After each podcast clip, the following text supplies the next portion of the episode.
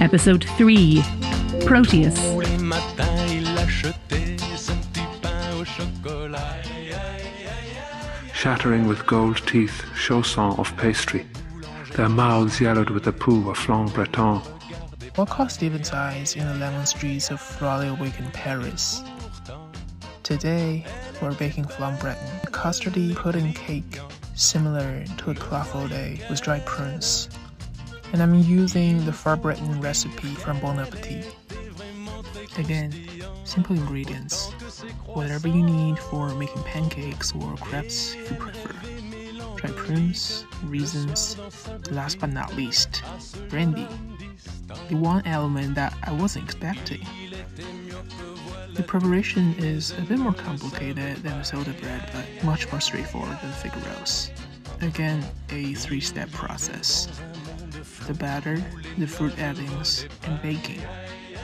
To make the batter, you blend the eggs, milk, butter, sugar, and whatnot, and chill the mixture overnight.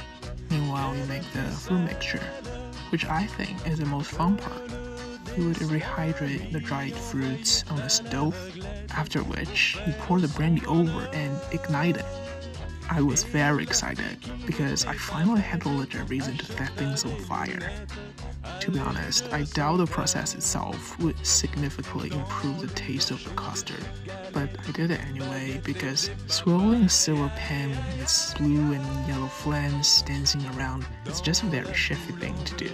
Anyway, after the fire show, the next day, you would drop the fruit mixture in the batter evenly and bake it for an hour at 375 degrees.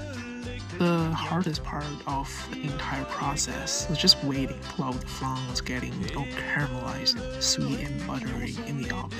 The beeps of my timer was just heavily.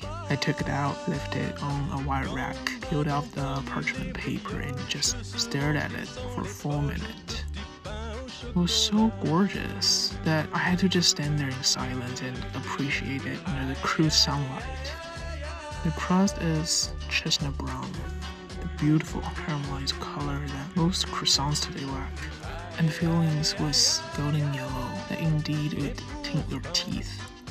It looked like a burnt Basque cheesecake, or if you've ever had a Portuguese egg tart, or pastel de nata they call. It looked like a scaled up version. Then I cut into it.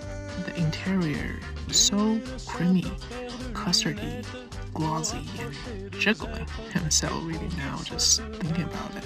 It wasn't too sweet, and the acidity from the prunes brightened up.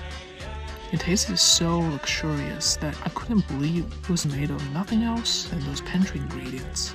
And yes, I gained back all the confidence I lost with fig rolls. Maybe I could be a pastry chef one day.